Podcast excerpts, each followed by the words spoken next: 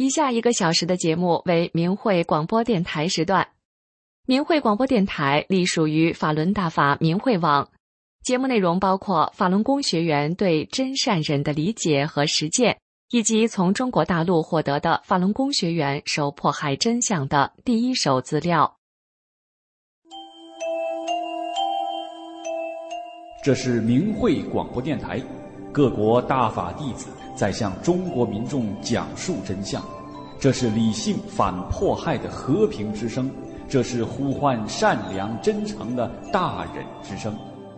这是明慧广播电台，各国大法弟子在向中国民众讲述真相，这是理性反迫害的和平之声，这是呼唤善良真诚的大忍之声。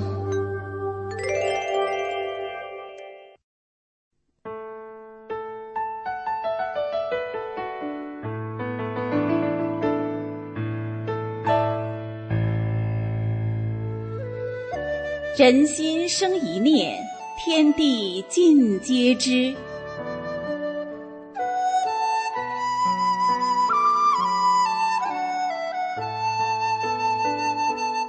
听众朋友您好，欢迎收听明慧广播电台《善恶一念间》节目。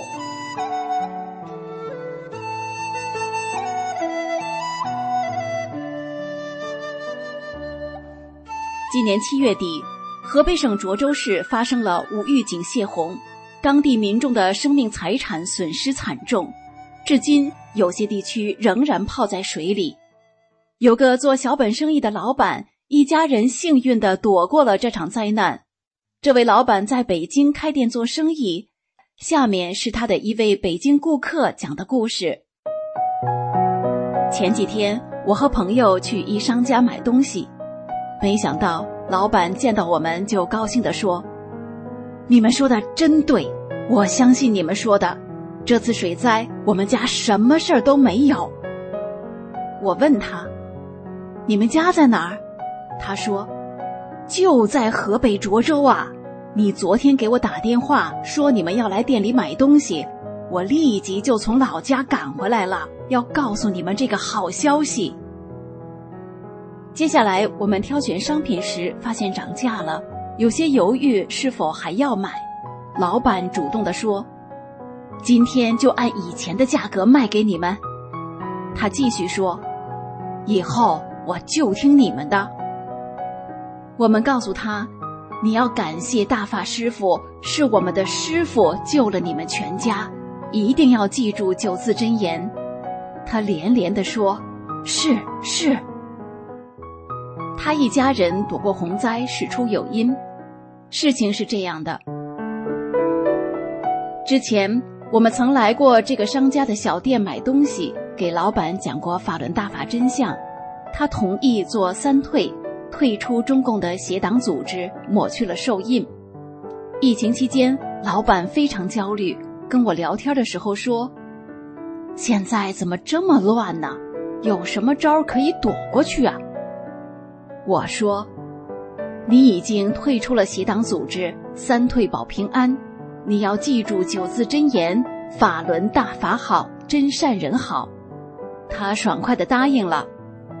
在中共无预警泄洪造成的涿州洪水灾难中，小商家老板平安躲过水灾，亲眼见证了退党保平安和九字真言的威力。老板那兴奋的眼神透着感恩，无限感激大法的救度。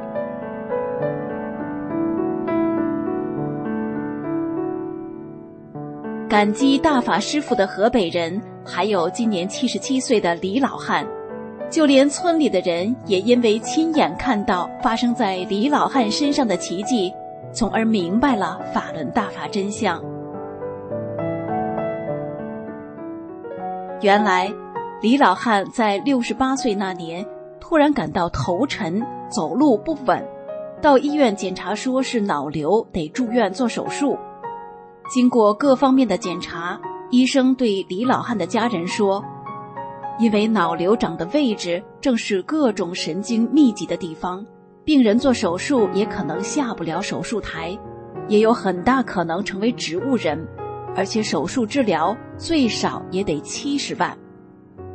家人一听都傻眼了，怎么办？小儿子说：“我上银行贷款也得给我爸爸治病。”李老汉的老伴儿哭着对三个孩子说：“我们不能落个人财两空。既然这样，明天出院，以后我来伺候他，你们该干啥干啥。”回家后，李老汉的病情一天比一天重。最后卧床不起，吃喝拉撒全由老伴儿伺候，一天一天日子好难熬，这一瘫就是四年。一天，一个修电视的人来到李老汉家，看到他的情况，诚恳地对他说：“你知道法轮功吗？法轮功是佛家大法，诚心念法轮大法好，真善人好，你会得福报的。”李老汉说：“记不住。”他老伴儿说：“我记住了，我教他。”从那以后，老伴儿一个字一个字的教，李老汉就一个字一个字的念。几天后，李老汉记住了五个字：“法轮大法好。”他天天大声的念：“法轮大法好。”十天、二十天，他能坐起来了。老两口喜出望外，念得更有信心了。一天，李老汉说想下床走走，老伴儿就扶他下来。李老汉慢慢的起来了，在老伴儿的搀扶下站在了地上。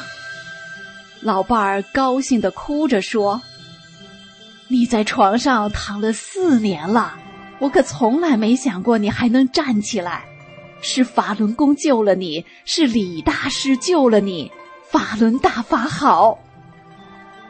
李老汉也哭着喊道：“法轮大法好，我一辈子也忘不了。”李老汉的老伴儿赶快到修电视的人家里报喜，激动地说：“大法太神奇了，真想不到念那几个字就能让人起死回生，我要练法轮功。”从此，李老汉的老伴儿走入大法修炼。李老汉说：“我感恩大法，是大法让我又活过来了。我永远记住大法好，永远感恩大法的救命之恩。”现在，李老汉每天推着一个带小轮子的椅子，到村外的一个桥洞子那儿去。开始，村里的人们感到好奇，有人就跟在后面看他去干啥。只见桥洞子上有一张标语，上面有几个大字。李老汉坐在椅子上，仰头看着那张条幅，一个字一个字的大声的念：“法轮大法好。”一遍，十遍，百遍。他非常虔诚、专心的念着，一天两趟，天天如此。几年过去了，从不间断。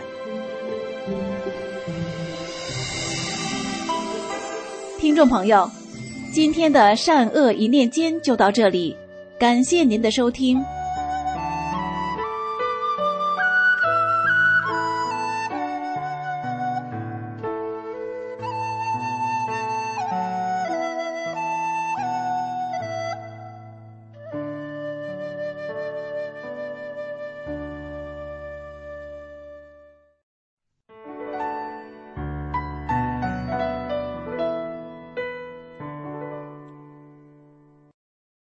听众朋友您好，这里是明慧广播电台法轮功真相系列，现在为您播放的内容是一千四百个中共假新闻是如何出笼的。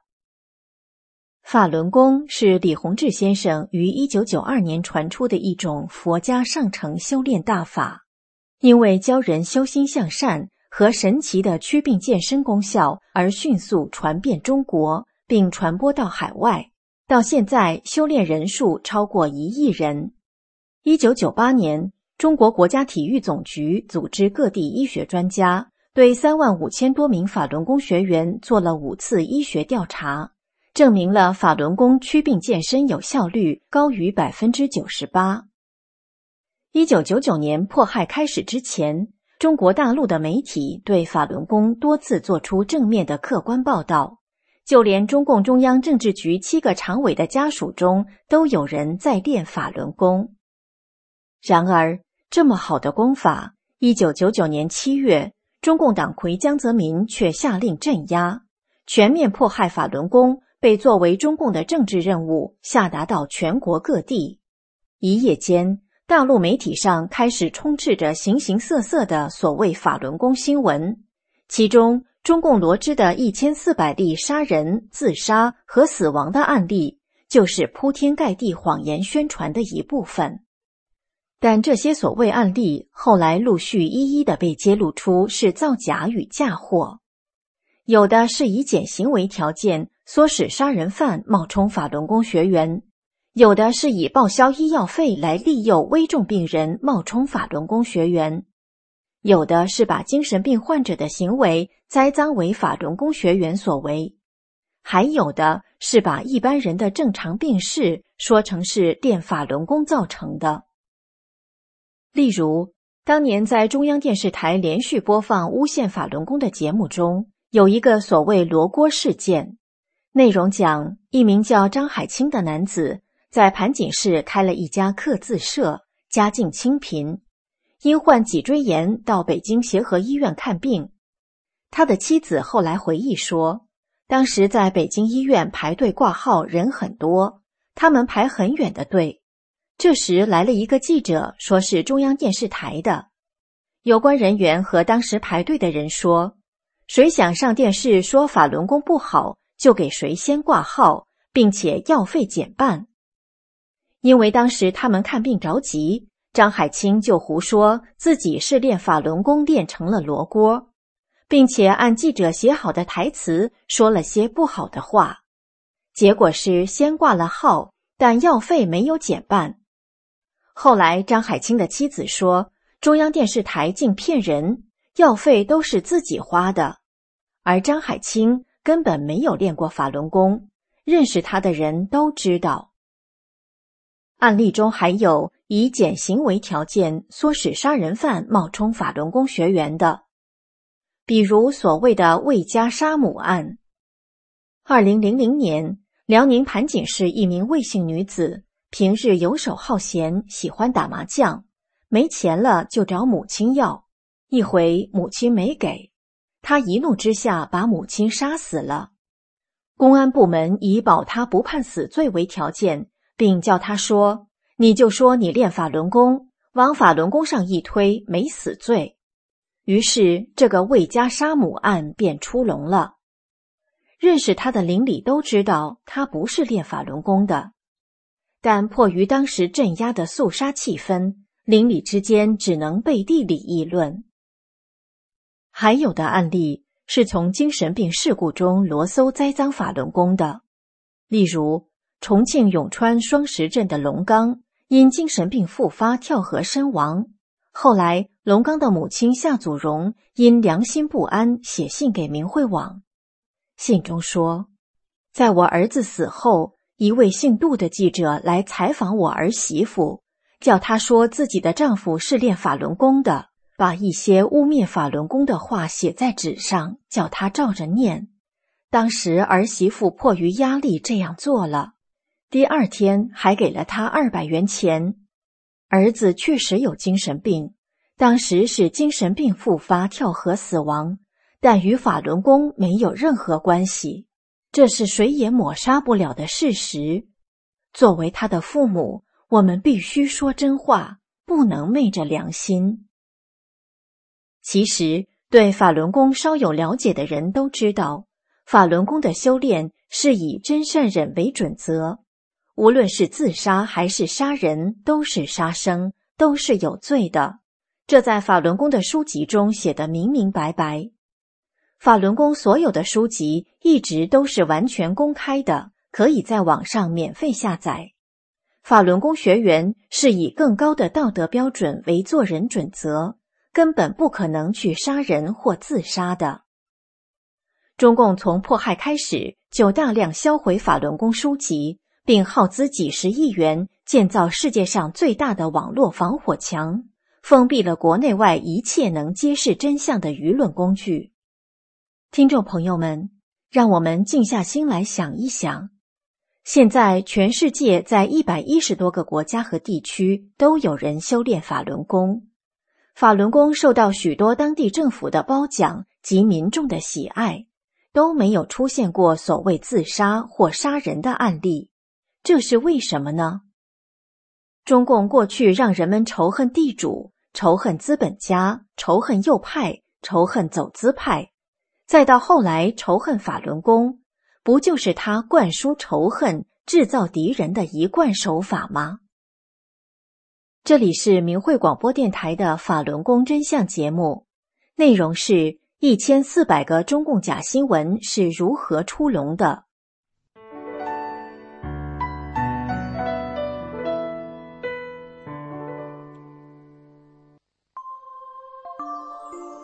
身心净化，道德升华。现在是明慧广播电台的修炼故事节目。这家小吃部里挤满了客人，有工人打扮的，有开长途货车的，有几个公务员模样的，趁着中午出来吃饭，正边吃边大吐苦水。那边桌上退了休的老大爷，他拿起手机，劈头就大声地说：“你上法轮大法好这儿吃饭来。”在这家小吃部的墙上贴着不干胶，上面正写着。法轮大法好呢，几个新来的客人听了看了，忍不住就问起这是怎么的一家店，然后这儿的常客就开始说起这家小吃店的故事。听众朋友，接下来咱们就来听听小吃店的老板娘心源说说她的故事。结婚两个多月后，我发现了丈夫的毛病。他不但赌，还玩的很大，每天他都玩到很晚才回来，我失望极了。我从小看着父亲喝大酒，结果自己竟然嫁了个丈夫耍大钱。我父亲喝了酒就回家打人，母亲受了一辈子的气。我绝不会那样任人欺负，所以我对丈夫越来越霸道，我俩的感情也越来越差了。丈夫有五个哥哥姐姐，他排行老六。我嫁过去的时候，婆家还住着丈夫的二姐。她离婚之后就一直住在娘家。二姐总爱挑拨婆婆和我吵架，还怂恿我丈夫和我离婚。丈夫的三姐虽然没住在婆家，但她一回来也没好话。有一次，三姐还当着我的面说：“我弟弟真行啊。”打着灯笼找的媳妇，竟然生了两个女孩。丈夫听了，不但没护着我，还跟着冷笑了几声。我连生了两个女儿，不但不受婆家待见，丈夫也不怎么搭理这两个孩子。二女儿八个月大的时候，丈夫骑摩托车出了车祸，医生说是高位截瘫。丈夫的兄姐知道了。也很少来医院探望她，全靠我一个人照顾。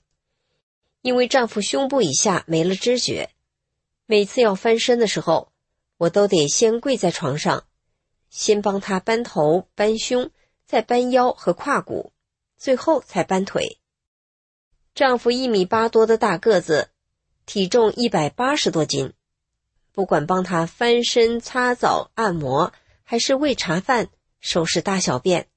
我都得用尽全身的力气，但想到家里俩孩子，一个还不会走呢，我只得振作起来。我得帮丈夫快好起来啊！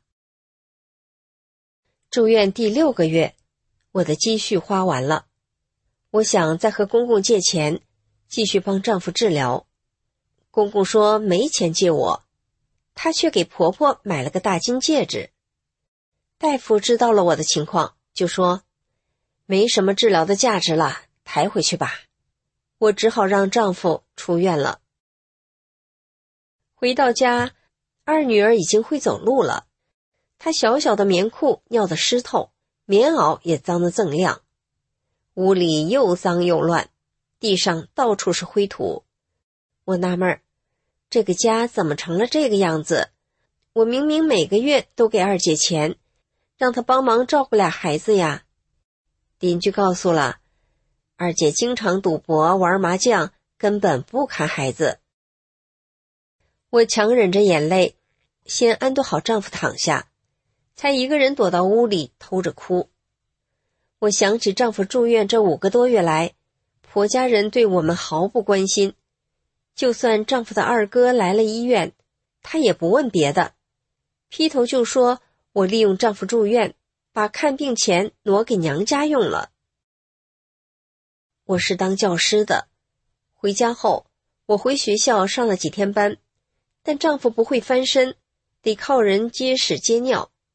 十几个月大的孩子每天哭闹，公婆也不闻不问，我不能看着他们每天吃不上饭呐。无奈之下，我只好忍痛辞去了工作。回家照顾丈夫和孩子。辞了工作，我帮公公开了一家小吃部，店里收入全归公公管。他雇了三姐来当服务员，三姐晚来早走，不太愿意干活，还常溜出去玩小牌。公公照样开工资给他。三姐有时也偷吃东西，还往家拿，公公以为是我偷的，他鄙视的对我说。你们家几口人白吃饭？你丈夫看病那会儿，我借给你们的钱也还没还上，我就不给你开工资了。有一年多的时间，我们那区停水，我每天都得到很远的楼区去挑水，供店里和家里用。生活压得我喘不过气，丈夫的大哥对我们又特别反感，每次大哥和我家闹矛盾了。我就打两个女儿出气，我真恨呐！我恨透了婆家人，我也恨女儿把我留在这个世界上。有一次，我又生气打孩子，女儿被打怕了，把门插上，我硬是踹开窗跳进屋去，非把孩子痛打一顿才算完。打完了孩子，我的气消了，又心痛的不行，我只能一边一个。抱着无辜的孩子大哭。白天累得够呛，夜里我还想着婆家人如何对我不好，给他们记下一笔又一笔的账。我琢磨着，等女儿们长大一些，我把他们托给好心人，在和婆家人算总账。我整晚整晚的想着，怎样把他们都收拾了，再同归于尽。想着想着。我常整宿失眠，我的身体也越来越差了。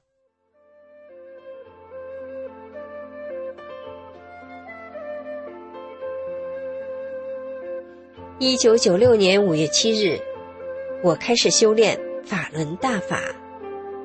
一个多月后，发生了一件神奇的事。有一天，有个亲戚远道来访，因为二女儿总是哭闹。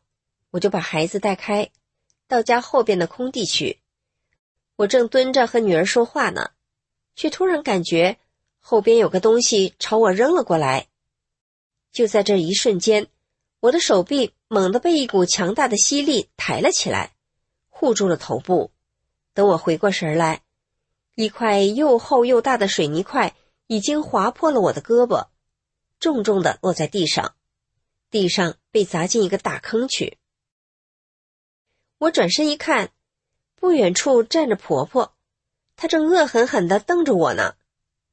我不敢相信的看着婆婆，又看看地上的坑，那水泥块有十多斤重吧？如果不是那股力量保护了我，我可能就没命了。而对我这样下狠手的人，竟然是我的婆婆。我刚想和她理论，就想到大法师父在《转法轮》书里说的。作为一个练功人，就得做到打不还手，骂不还口，用高标准要求自己。我硬是咽下了这口气，带着孩子回到了房间。当天晚上，我到练功点参加集体学法练功，我和同修提起了这件事，大家都劝我不要记恨，要与人为善。我想，上辈子我和婆家不知道是怎样的缘分，今天他们才这样对待我。这一难是师傅保护了我。既然我修炼了，就该听师傅的话，不再和婆家人斗了。我的心平静下来，高兴的回家了。到家一看，婆家人来势汹汹，正准备和我打仗呢。他们看我像啥事儿也没发生过一样，都愣住了。我看他们傻傻的站着，不知如何是好，就笑了笑说：“没啥事儿了，你们都休息吧。”从此以后，一有时间我就看书学法，脑子里不再去想那些乱七八糟的事，晚上也不失眠了。我感受到一种前所未有的祥和，整天都被这股能量场包围着。我不断的读着转法轮，明白了很多道理，我心里的各种委屈与怨恨也渐渐的散去了。一年后，三姐离了婚。没了去处。当初因为我光生女孩，三姐曾当面挖苦我。这些年，她偷店里的东西，也常让我背黑锅。我知道她为人自私，以后可能也不好相处。但大法师父教我们要处处为人着想啊！我想了又想，还是主动把三姐接到了家里，与我们同住。公公晚年身体不好，有时一年要住院两三次。公公一住院，我就四处张罗钱给老人治病。店里的生意忙，我就抽出自己吃饭的时间，给公公送去热菜和热饭。晚上我到医院陪护，有时几天也睡不上觉。有一天，公公心脏病发作，又赶上医院停电。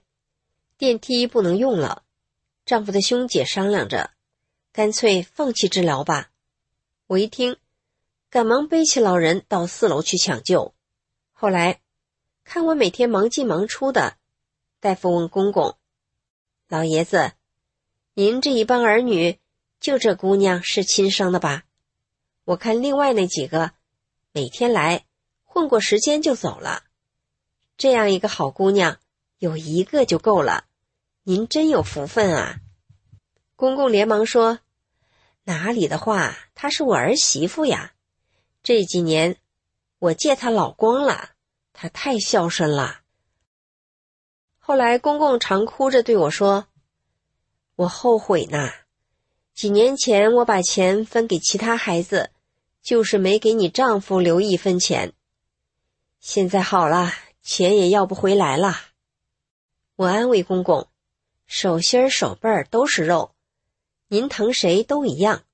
大哥、二哥身体都不好，你是该多照顾他们的。”公公感慨地说：“没想到啊，你修炼了法轮功，能把这个家日子过起来，对丈夫、对孩子都不离不弃。你为这个家付出的太多了，好好的教师工作没了。”咱家没水，道又不好走，你每天到那么远的地方去挑水回来用，这不是一个女人能坚持干的活儿啊！公公含着眼泪又说：“我死后你还得养活你三姐，你的担子多重啊！我不忍心走啊！你这一生太辛苦了。”公公最后把两个孙女招到病床前，叮嘱他们。你们要听妈妈的话，千万孝敬你们妈妈呀。几天后，公公走了，和婆婆去世时一样，我承担了所有的费用。在灵堂前，丈夫的兄姐商量着要分老人的房子，这让来吊唁的邻居们听到了，他们当场破口大骂。你们看看这一家人，小的小，残的残，病的病，还得养活你妹妹，你们还要分房子，怎么说得出口啊？今后你们几个别出现在这家里，老邻居就不喜欢看到你们，你们这些没良心的东西。”丈夫的兄姐几个灰溜溜的走了，从此他们再也不敢提分房子的事了。听众朋友，老板娘一家的故事说完了。店里的熟客退了休的老大爷告诉新客人说：“他现在苦尽甘来啦，雇了俩服务员，女儿也都大学毕业了，连他那半身不遂的丈夫也能做起来了。”老大爷还说：“所以说法轮大法好啊，这不，现在店里的菜。”都是她丈夫自己摇轮椅车去买的呢。今天的故事就说到这里了，谢谢您的收听，我们下次节目再见。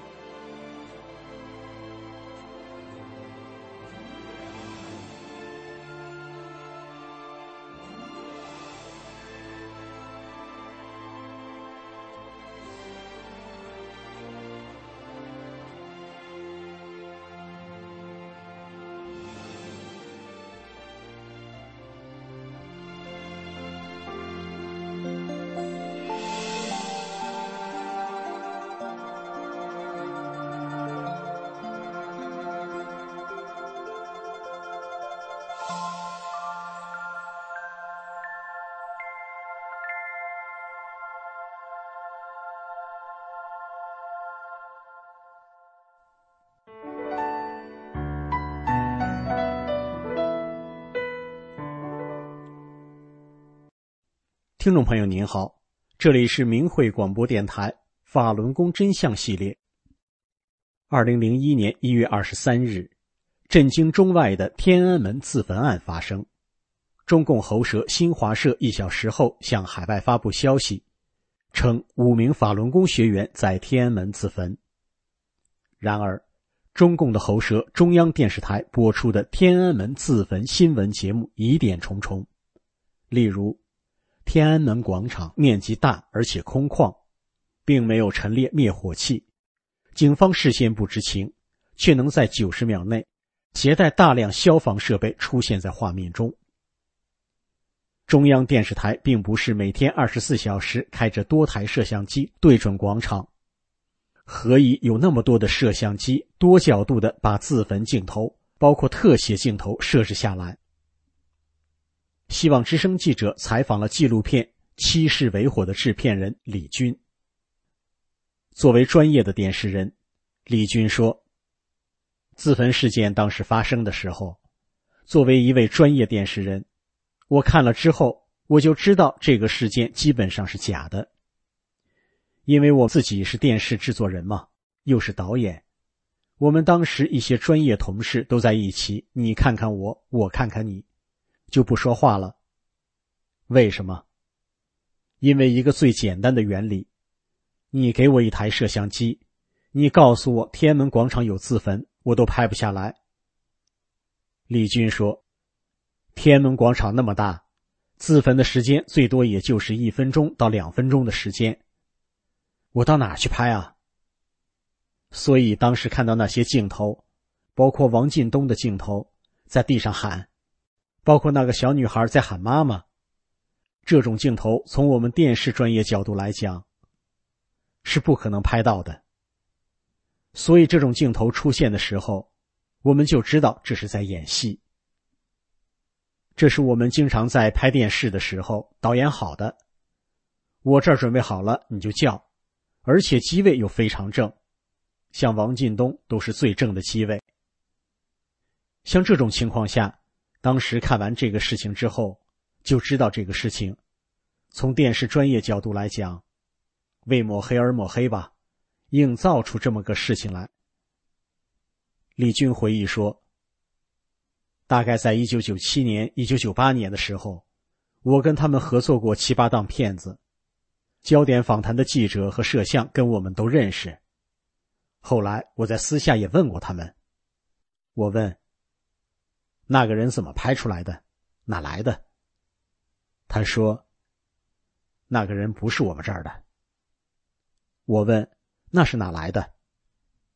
他说：“是政法委的，人不在我们这儿，平时根本看不到这个人。他拿了个片子就在那儿播，他们怎么拍到的？说实话，咱们都是圈内人，还看不出来吗？”听众朋友，您听明白了吗？这个自编自导的电视剧，原来是出自中共政法委之手。听众朋友们，让我们静下心来想一想。法轮功教导人们按照宇宙特性真善忍的法理修炼自己，做好人。全世界有一百一十多个国家和地区都有人在修炼法轮功，然而没有任何一个地方出现过所谓法轮功学员自杀或杀人的事情，这是为什么呢？中共过去让人们仇恨地主，仇恨资本家。仇恨右派，仇恨走资派，再到后来仇恨法轮功，不就是他灌输仇恨、制造敌人的一贯手法吗？今天的法轮功真相节目就到这里。以上为您带来的是专业电视人说天安门自焚是在演戏。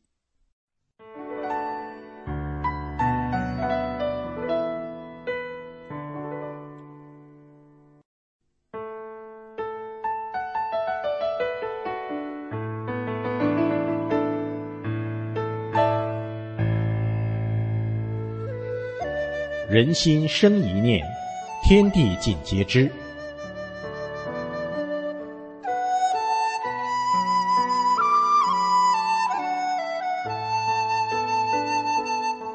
听众朋友您好，欢迎您收听明慧广播《善恶一念间》节目。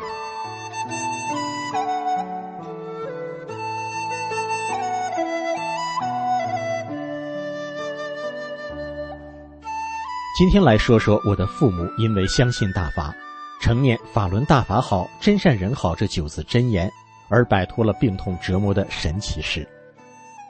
我的父母今年都八十来岁了，和我不住在一个城市，疫情封锁了三年，他们害怕我被传染，就不让我回家。然而不幸的是，我母亲渐渐患上老年痴呆症，平时都是我父亲照顾她，而且我父亲一直瞒着我。总是报喜不报忧。今年五月份，父亲疲惫的给我打电话，让我给母亲买治疗老年痴呆的药。仔细一问才知道，母亲不论白天晚上在家随地小便，拆坏枕头，荞麦撒的到处都是，棉被也撕坏了。父亲是个爱干净的人，他自己照顾母亲和做清洁，每天让他身体疲惫不堪。晚上得叫母亲上卫生间，还经常被母亲抓伤。父亲做白内障手术后效果也不好，看不清东西，精神上也很痛苦。这次我带上法轮大法师傅的新经文《为什么会有人类》，以及九平编辑部的两部巨作《共产主义的终极目的》和九平共产党的录音版回到家，父亲很高兴，每天都听到很晚，听入迷了。连多年养成的必看邪党的新闻联播也忘了。事后，父亲告诉我，讲的太好了，还说今早他去买早餐，店家门牌上的字能看见了。我说，你都听入迷了，认清了邪党本质，大法的师傅就帮你了。父亲越来越有信心，天天念法轮大法好，真善人好。他还教母亲念法轮大法好，真善人好。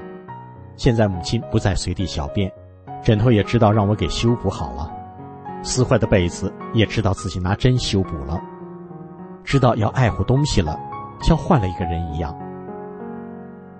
父亲的眼睛现在能分清钱的颜色了，一次打车他还指挥登车的人回到家。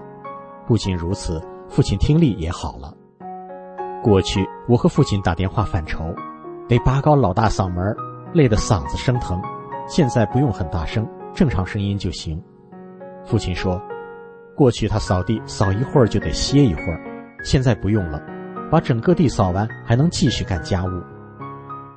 我带父亲去体检，做头部核磁时，大夫问：“你们治过血栓吗？”我们说没治过，大夫说核磁的结果显示都是血栓好了的软化状，不用开什么药。父亲非常高兴地告诉我，他检查时一直在念法轮大法好，真善人好。父母身体的变化巨大，往日艰难度日的愁容不见了，脸上又有了笑容。感谢师傅传给世人的大法，感谢救命的九字真言：法轮大法好，真善人好。希望世人不要听信中共邪党谎言，跟着邪党走，那是一条悲惨的通往毁灭的路。生命只有相信大法好，才有希望。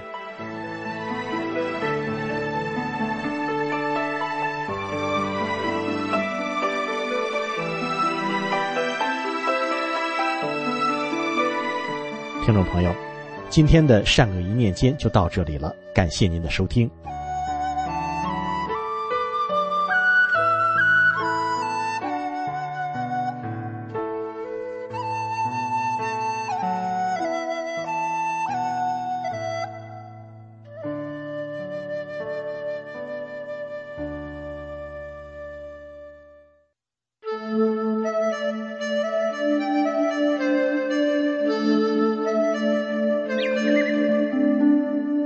听众朋友，大家好，这里是明慧广播神传文化节目，欢迎您的收听。古语有云：“万恶淫为首，淫念一生，诸种恶念皆起，种种罪业也从此而生，种种善愿却因此而消。”文昌帝君也说：“天道祸淫。”其报甚速，人之不畏，梦梦无知，苟行俭之不修，即灾殃之励志。意思是，上天常降祸给好色贪淫之人，而且报应非常快。有些愚人却像做梦一样颠倒无知，不知畏惧。如果放纵自己的行为，不加检点。此人随时都会遭受到灾殃的降临。当今社会物欲横流、色情泛滥，已经严重的影响到下一代了。时常看到很多人因美色而丧权、辱名、毁身，实在令人惋惜。孔子说：“少之时，血气未定，戒之在色。”孔子提醒少年时期的男女要注意身体的养护，这时的身体就像草木刚开始生长萌芽一样，又像虫类正在冬眠一样。如果在草木萌芽状态就去折断幼苗，幼苗就会干枯；当百虫冬眠时，去挖掘正在冬眠的虫子的洞穴。虫子就会死亡。中国古人都是目不斜视，以礼相待，对男女之事要求特别严格，甚至动一个念头都是大过，害人害己。我们在今天的节目中就来讲几则关于戒淫得福报的故事。一，会见斩情丝。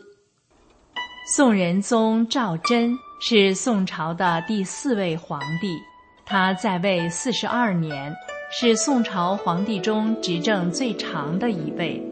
他生性恭俭仁恕，谏官王肃曾劝谏仁宗不要亲近女色，仁宗回答说：“近日王德用的确有美女进献给我，正在宫中，我很中意。”你就让我留下他吧，王素说：“臣今日觐见，正是恐怕陛下为女色所惑。”仁宗听了，虽面有难色，但还是命太监说：“王德用送来的女子，每人各赠钱三百贯，马上送他们离宫，办好后就来报告。”讲完。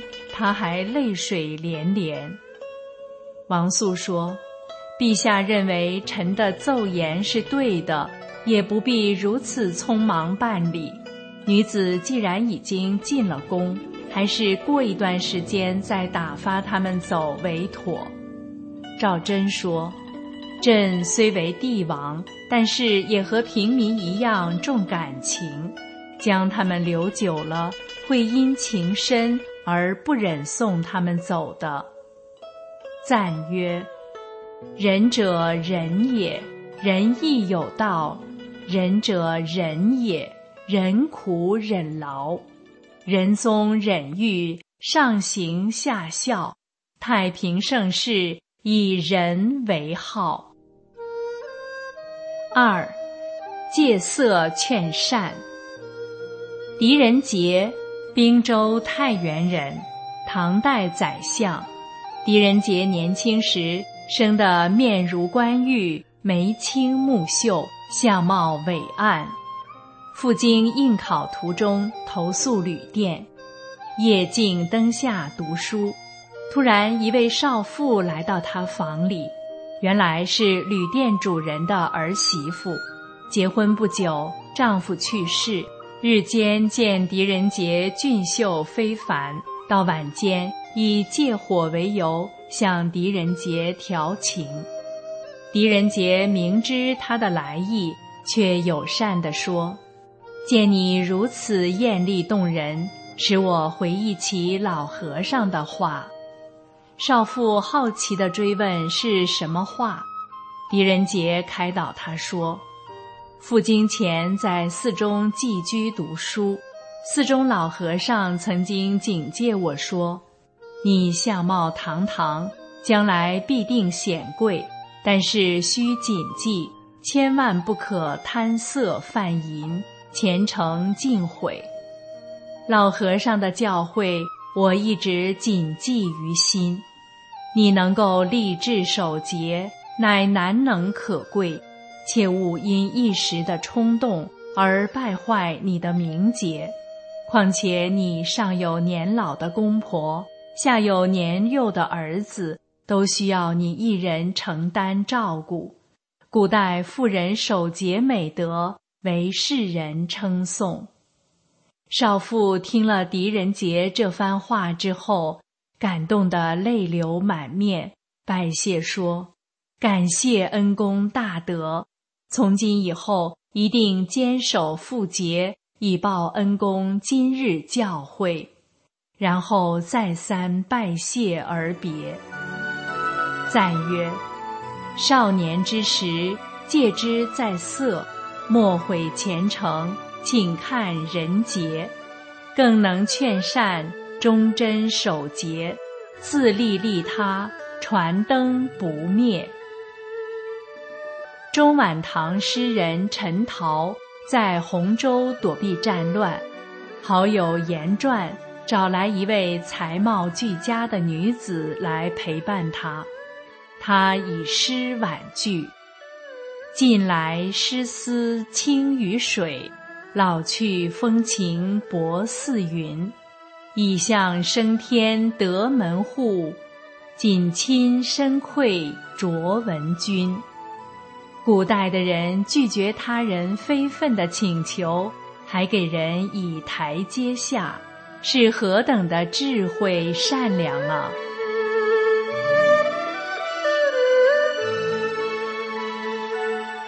三，拒绝投怀送抱，榜上提名。费叔，字道叔，广都人。他在宋徽宗宣和二年去东京汴梁，快到长安城的时候。黄昏时，来到胭脂坡一带的一家旅馆住宿。旅店老板娘忙前忙后的招呼着费叔，很周到。半夜时分，老板娘来投怀送抱。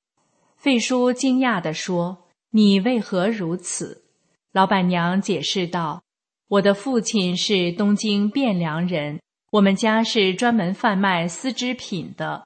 我家住在某处。”我嫁给这家店主，现在我的丈夫已经去世了，我没有依靠，所以冒着羞耻来找你。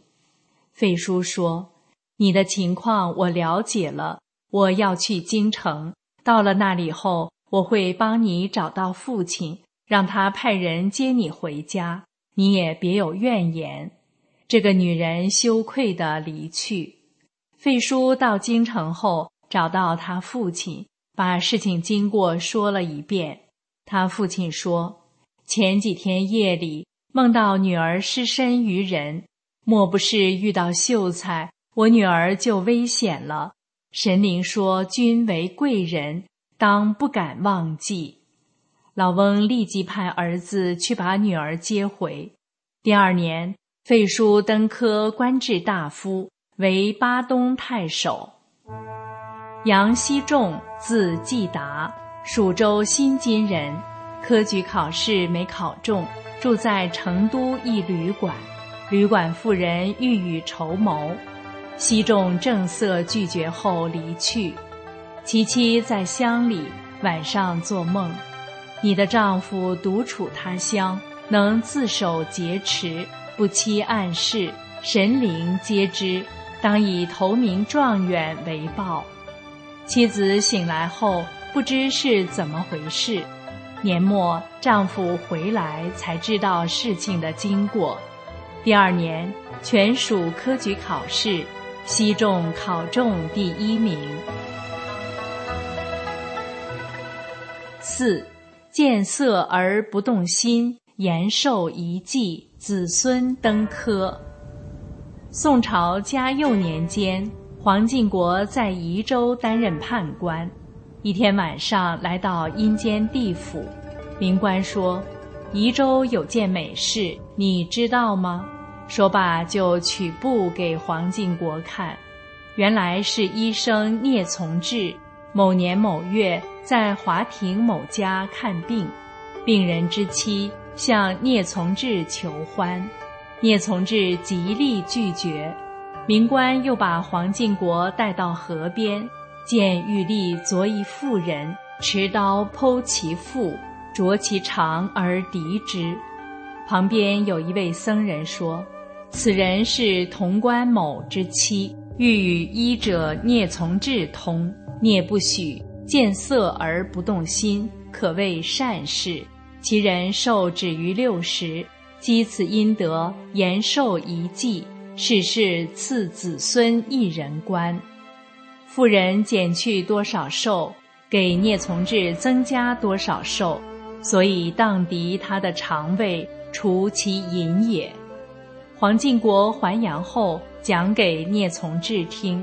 聂从志说：“此事我妻子都不知道，不料已记载到阴册。”后来，从志果然长寿，子孙两代都登科。世间的事已被天地神灵、地府冥官记录在案。古人云：“无为大道，天知人情；无为杳冥，神见人行。心言一语，鬼闻人声。饭尽满盈，地收人魂。”五，连贫续困，天赐贵子。毗陵有个姓钱的老翁，常行善事。可是还没有儿子，乡中有一名姓玉的欠了别人的钱，被官府抓去。妻子来向钱翁借钱，翁如数给予，并且不立借据文书，救济对方。事后，玉氏夫妻带女儿登门拜谢。钱翁的妻子见他女儿很美，想聘为小妾，玉氏夫妻也愿意。钱翁却说：“成人之难是不仁，我救济对方原是善心而发，现在想娶人家女儿就变成不义。我宁可无子，也绝不愿意这样做。”于是夫妻听了十分感动，向钱翁拜谢而退。当晚，翁妻梦见天神，告诉他说。你丈夫救人行善，并且能怜贫恤困，不淫人女，故阴德深重，当赐你贵子。第二年，翁妻果然生了一个儿子，取名天赐。天赐十八岁参加科考高中，后官至御史。再来讲一个现代版的柳下惠的故事。网上流传这样一则故事：一个大学生家境贫困，长相普通，成绩一般，高中时就交了女朋友，上大学后两人成了异地恋人。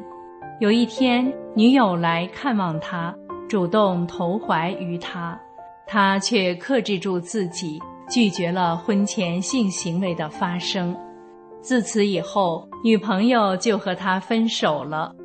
后来，这位大学生被深圳一家知名电视台录用，是很多优秀人才想方设法都无法进去的单位。他却得到了这么好的工作。一个在大家眼中各方面都不那么优秀的人，却一路顺风顺水的，让很多人都觉得不可思议。古语云：“见色不淫者，必积大阴德，获大福报。”外行看热闹，内行看门道。修炼人知道，深层原因是这位大学生是因为与女朋友在一起，不越雷池半步，得到神灵赐福，才表现为如此的运气。司马光在家训中说：“积金以遗子孙，子孙未必能守；积书以遗子孙，子孙未必能读。不如积阴德于冥冥之中，以为子孙长久之计。”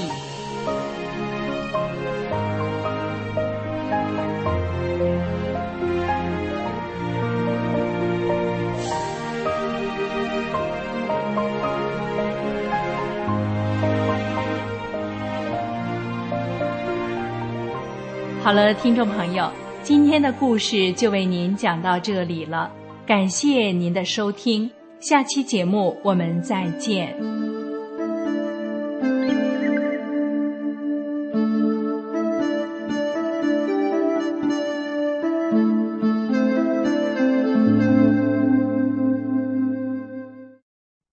最后是天音静月，请欣赏歌曲。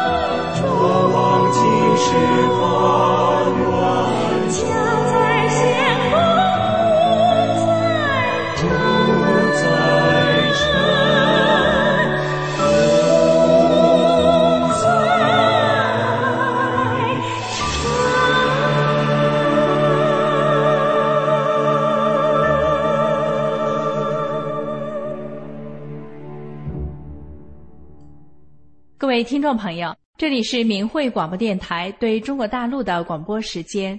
我们的收听时段是北京时间每天下午五点到六点。更多节目可以通过破网软件到明慧电台网站收听，网址是 m h r a d i o 点 o r g。今天的节目就为您播送到这里，感谢您的收听，我们明天同一时间再会。